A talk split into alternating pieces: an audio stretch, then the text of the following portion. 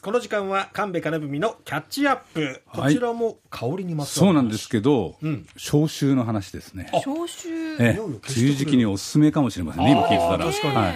あの八女市の星野村ではですね、ええ、居酒屋の常連客のかなちゃんとゆいちゃんも一緒だったんですけど、かなちゃんがどうしても行きたいというのでお友達の家に行ったんですよ、はい、仲良しグループが星野村の広瀬地区で、えー、古民家を改造したテイクアウトの食事の店野の風を6月に開店しようという準備を進めていたんですね。すね。えー、6月入ってかららしいですけど、えー、えー、それからあそこでですね、うん、まあ、地元の農作物を出したりするんですが、うん、そこでですね耳にしたことのない植物の話がちょっと出てきて、えー、ベチバーって聞いたことあります？ベチバー。ベチカタカナで。カタカナで。聞いたことないです、ね、あの、インド産のイネ科の植物で、まあ、あの、育つとこう、背丈、人の背丈ぐらいになる。うん、ものなんだそうです。僕も知らなくて、まあ、切ったものを見たら、わらみたいな感じでしたけど、で、えー、根っこにね、スモーキーな香りがあるんだそうです。で、それをハーブのように使っていくと。うん、で、それが消臭剤として広く使われているらしいんです、インドなどで。えー、その中心で頑張ってらっしゃる渡辺、えー、妙子さんのお話を聞きました一応これも飲んである方はあの眠れない人、はい、もう夜中もなんか目が覚めてダメとかね。お茶お茶みたいにして、えー、飲むんですか？ドライハーブになってますねお茶で。その中にもあの急須でもやかにでもポンと入れて、でインドの人とかはやっぱり熱中症になるのでですね、これをずっとやっぱり亀に入れて、それでずっともう飲んでる。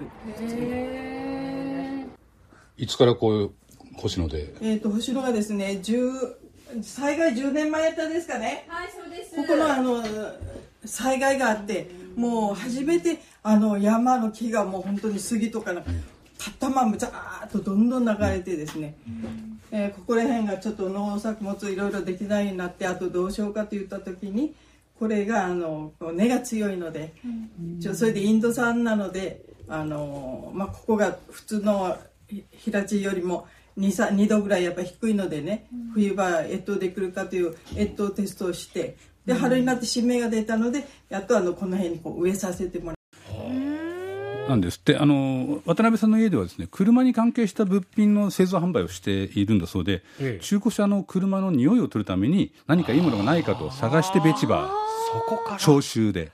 そしたら知らないですよね、あんまり聞かないですよね、でもそれを、まあ、急須に入れて、えー、ドライハーブとして使ってみたりとかいろんな使い方があるということに気づいたんだそうです。で実際ここであのお茶をにしたあベジバーのお茶を飲ませていただいたんですけど、出てきたら色は無色透明。もう左右に何にもない。ですけど、飲んだらすごい爽やかないい香りがしてびっくりしてあこんな味がするのかと。思いました。で、この、えー、6月、まあ、なに入ってしばらくしてから開店するらしい、その野の風さんですけどね、はい。はい、えー、地元のこの農産物なんかも出していくんですけど、その真裏に、古いかやぶきの家があったんですよ。もうかやぶきだから道路沿いですごい目立つんですけど、はいはいはい、でそこのおお住まいの高木茂子さんは、ええ、そのベチバーの栽培農家さんだと言うんですよね。へボタンほど流れたんですようち。ボタン？ボタン、その我が家の裏が、あの田んぼだったんですよ。だからもう私たちずっとねこれ田んぼあのもう父もそれからその前の代もずっと作り続けていたんですけどねもうしょうがないし。ここあと米ができないんですよね。砂とか入ってねであとどうしようかといった時にうちの息子が、そのベチバーをここに植えてみたらどうかと、ベチバーだけでその暮らしをなが成り立つ感じですか？いえ主人は勤めてます。あ息子は全然成り立ちません。今まであんまり売れてなくてやっとさあの最近ですねあの商品がいろいろできまして。でもベチバーっていうの自体がみんなあの知らなくてね。何それっていう感じで、はい、イネ科の植物でインド原産まあ、災害からの復興のために何かできないかと。はいはいそうです。ベチバーのこの日本製の香り。うんうん。なんかちょっと杉っぽい感じですかね、ねクリアになります。頭がすごいクリアになる感じがしますね、で喉もスッて通りますねこれ。そうですね。はもう買ったし商品か買って持ってきたんですけど、このこれはハーブウォーターって言って、まあ、プッシュプッシュしてシュッとかけるんですけど、これで部屋の中でこう消臭をしたり、はそれからなんかちょっと自分の体にかけることでハーブの効果があるんで気持ちが良くなるというような話があったり、それから、まあ、アロマ効果ですね、それね、はい。アロマテラピーの方が買っていかれる方が多くて、それをあその利用して、普通の水使うよりもずっとお気分が良くなるんでっていう評判はあるとおっしゃってましたね。で、その、かやぶき屋根の高木さんなんですけど、はい。あの、築270年。江戸の頃からってことですか？もう維持するのも大変なんですよね。そうです。植えてからどのぐらいで収穫できるものなんですか？えー、2年ですよね収穫は大体ね2年です。でここは屋根材として使うこの上の方。かやぶきのはい。屋根に使う、それとあの子供たちの遊び場ですよね、ここが迷路を作る迷路を作ってね。はい、それでその中にいるとあの子供たちのイライラしたのも安らぐっていうか、ほっとする優しい子供たちが出来上がる ね。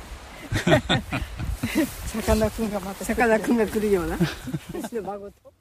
あの、かやぶき屋根の修繕って大変じゃないですか。あ大変。で、あの、やっぱり素材を集めるのもね、大変なんです。で、このベチパー、はい。あーまあ、藁のような、はいはい。で杉材と合わせて、かやぶき屋根に使ったらどうかと。ああなるほど。いう話になってて、それで、どうもここの家ね、なんかで見た気がするんで、ふと気づいたんで聞いてみたんですよ。はい。NHK の鶴瓶の家族に乾杯に出てませんでした？人気番組。はい。うん。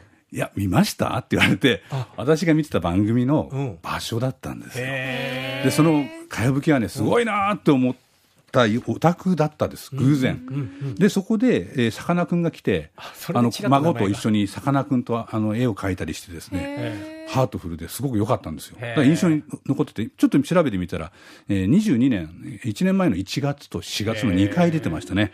私2回とも見てますけど、まさかそのお宅だっていうのは気づかなく、途中で気づいて、で、畑に連れてってもらって話したら、さかなクンの話になって、やっぱり、みたいな。ああ、びっくりしました。で、また来てほしいな、なんておっしゃってたんですよね。で、かやぶき屋根のお修復にも使えるんじゃないかとかね、あの地域全体にこうおあのハーブを作ってみたり、お茶で提供してみたり、なレストランとかでなんか提供できないかなとか、消臭剤できないかな、まあ、いろんな商品が今、開発中で、面白いもんだなと、こんなに展開できるものなのかと、そしてさらにですね、あの太い、えー茎茎もあるんですね。でそれをすだれにしてみたりとか作ってましたし。それから和紙作りですね。を作るということで。手すき和紙の会社が昔いっぱいあるんですあこの辺り。でこの前このじゃなくてこの矢部川の下の方下流の。はい。